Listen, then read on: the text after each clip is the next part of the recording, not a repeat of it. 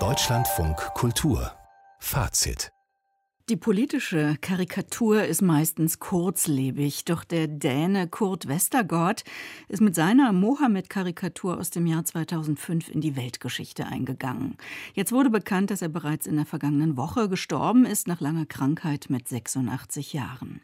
Als einer von 40 Karikaturisten war Kurt Westergaard 2005 von der Tageszeitung Jyllandsposten um eine Mohammed-Darstellung gebeten worden. Er zeigte den Propheten dann mit schwarzem Bart, und schwarzem Turban in Form einer Bombe. Und die schlug ein. In mehreren islamischen Ländern wurden dänische Botschaften attackiert. Es gab gewaltsame Proteste nach dieser Karikaturveröffentlichung mit über 150 Toten. Kurt Westergaard bekam Morddrohungen. Er lebte fortan unter Polizeischutz, entging 2010 nur knapp einem Attentat und lebte bis zu seinem Tod jetzt an einem geheimen Ort. Wir wollen sein Wirken einordnen im Gespräch mit dem politischen deutschen Karikaturisten Heiko Sakurai. Er zeichnet unter anderem für die Berliner Zeitung, die Badische Zeitung und die Financial Times Deutschland. Guten Abend, Herr Sakurai. Ja, guten Abend. Kurt Westergaard war ursprünglich Lehrer. Er hatte außerdem Psychologie studiert und im Grunde erst mit Mitte 50 als Autodidakt angefangen, Karikaturen zu zeichnen. Hatten Sie ihn denn schon vor der Mohammed-Karikatur auf dem Schirm oder sind Sie auch erst dadurch auf ihn aufmerksam geworden? Ehrlich gesagt, nein. Ich kannte seine Arbeit nicht, aber durch diese Karikatur, eben durch die ganze Karikaturensammlung eigentlich für diesen Wettbewerb, ist er sehr bekannt geworden international und dadurch ist seine Arbeit in gewisser Weise auch historisch geworden.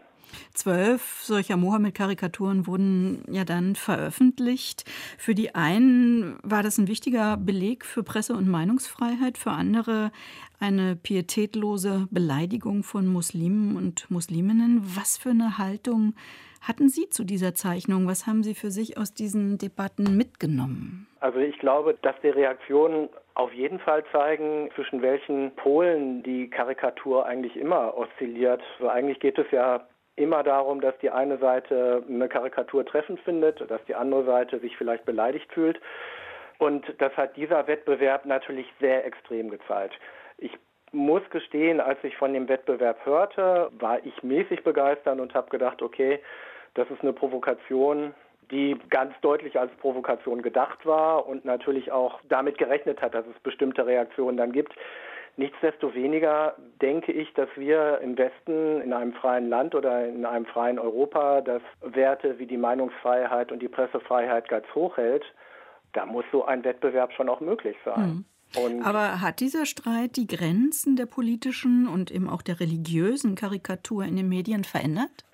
Er ist auf jeden Fall ein Meilenstein und er ist eine Zäsur. Er hat im Prinzip das nachgeholt auf medialer Ebene oder auf der Ebene der, der Satire und der Karikatur, was der 11. September nach meinem Empfinden ein paar Jahre vorher schon aufgezeigt hat, nämlich dass es da einen Konflikt gibt zwischen den westlichen Werten und einem islamistischen Fundamentalismus, der eben auch zunehmend zu Terrormitteln greift.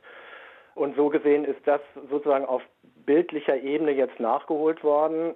Und wie wir jetzt leider wissen, war es auch das nur ein Auftakt zu einem Konflikt, der dann durch äh, Charlie Hebdo natürlich einen ganz traurigen Höhepunkt erlebt hat. Mhm. Kurt Westergaard und seine Frau haben Morddrohungen erhalten. Die mussten unter Polizeischutz leben, immer wieder den Wohnort wechseln. Was macht denn so eine Realität mit Ihnen? Mit mir direkt macht es auf jeden Fall, dass ich natürlich betroffen bin darüber und dass ich denke, mein Gott, er hat für seinen Mut einen sehr, sehr hohen Preis gezahlt. Ich will mich mit ihm gar nicht vergleichen, weil ich mich gar nicht in einer vergleichbar gefährdeten Situation oder Position fühle. Aber am Ende betreiben wir irgendwo dasselbe Metier und natürlich stellt man sich als Karikaturist, gerade dann, wenn man äh, auch Familie hat, stellt man sich natürlich auch bestimmte Fragen. Wie weit gehe ich? Wie weit gehe ich? Ja, was ist statthaft? Ich meine, man stellt sich diese Fragen ja nicht nur bei solchen Themen und nicht nur bei ja, bei Fragen, die vielleicht die eigene Sicherheit betreffen, sondern das sind Fragen, die sich Karikaturisten, denke ich, sowieso stellen in ihrem täglichen Leben, in ihrer täglichen Arbeit. Also wir haben gerade die Flutkatastrophe, die Hochwasserkatastrophe. Katastrophensituationen sind immer Situationen, wo man sich fragt, wie weit kann ich denn gehen? Ist das denn jetzt angemessen, überhaupt einen Witz zu machen? Oder das mit satirischen Mitteln aufzugreifen.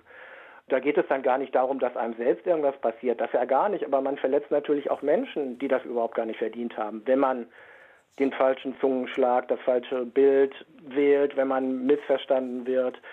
Deswegen, das sind eigentlich Fragen, die ohnehin zum Handwerk gehören, aber jetzt gerade bei der Mohammed-Karikaturengeschichte natürlich in der zugespitztesten Form, die man sich überhaupt vorstellen kann. Westergaard hat sich selbst als multikulturellen Provokateur beschrieben.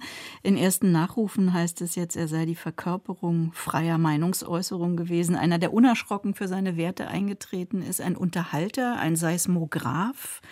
Als was bleibt da noch in Erinnerung? Ich finde, Seismograph ist ein sehr guter Begriff, weil er durch diese Arbeit, über deren Inhalt man ja auch streiten kann oder über deren künstlerischen Wert man streiten kann, ich finde, dass er dadurch, dass er in dieser Zeit diese Karikatur gezeichnet hat und bestimmte Reaktionen provoziert hat, ist ihm schon ein historischer Moment gelungen. Nämlich diese Reaktionen wären ja auch ohne seine Karikatur da gewesen. Das ist ja im Prinzip nur der, der Auslöser für solche Reaktionen. Aber das Fundament für solche Reaktionen bestand ja schon viel länger und besteht auch weiter fort.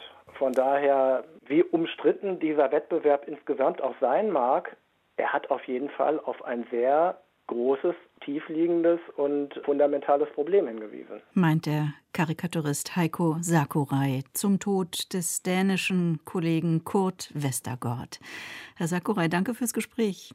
Ja, vielen Dank, Frau Bürger. Das war auch für mich nochmal sehr interessant, darüber nachzudenken.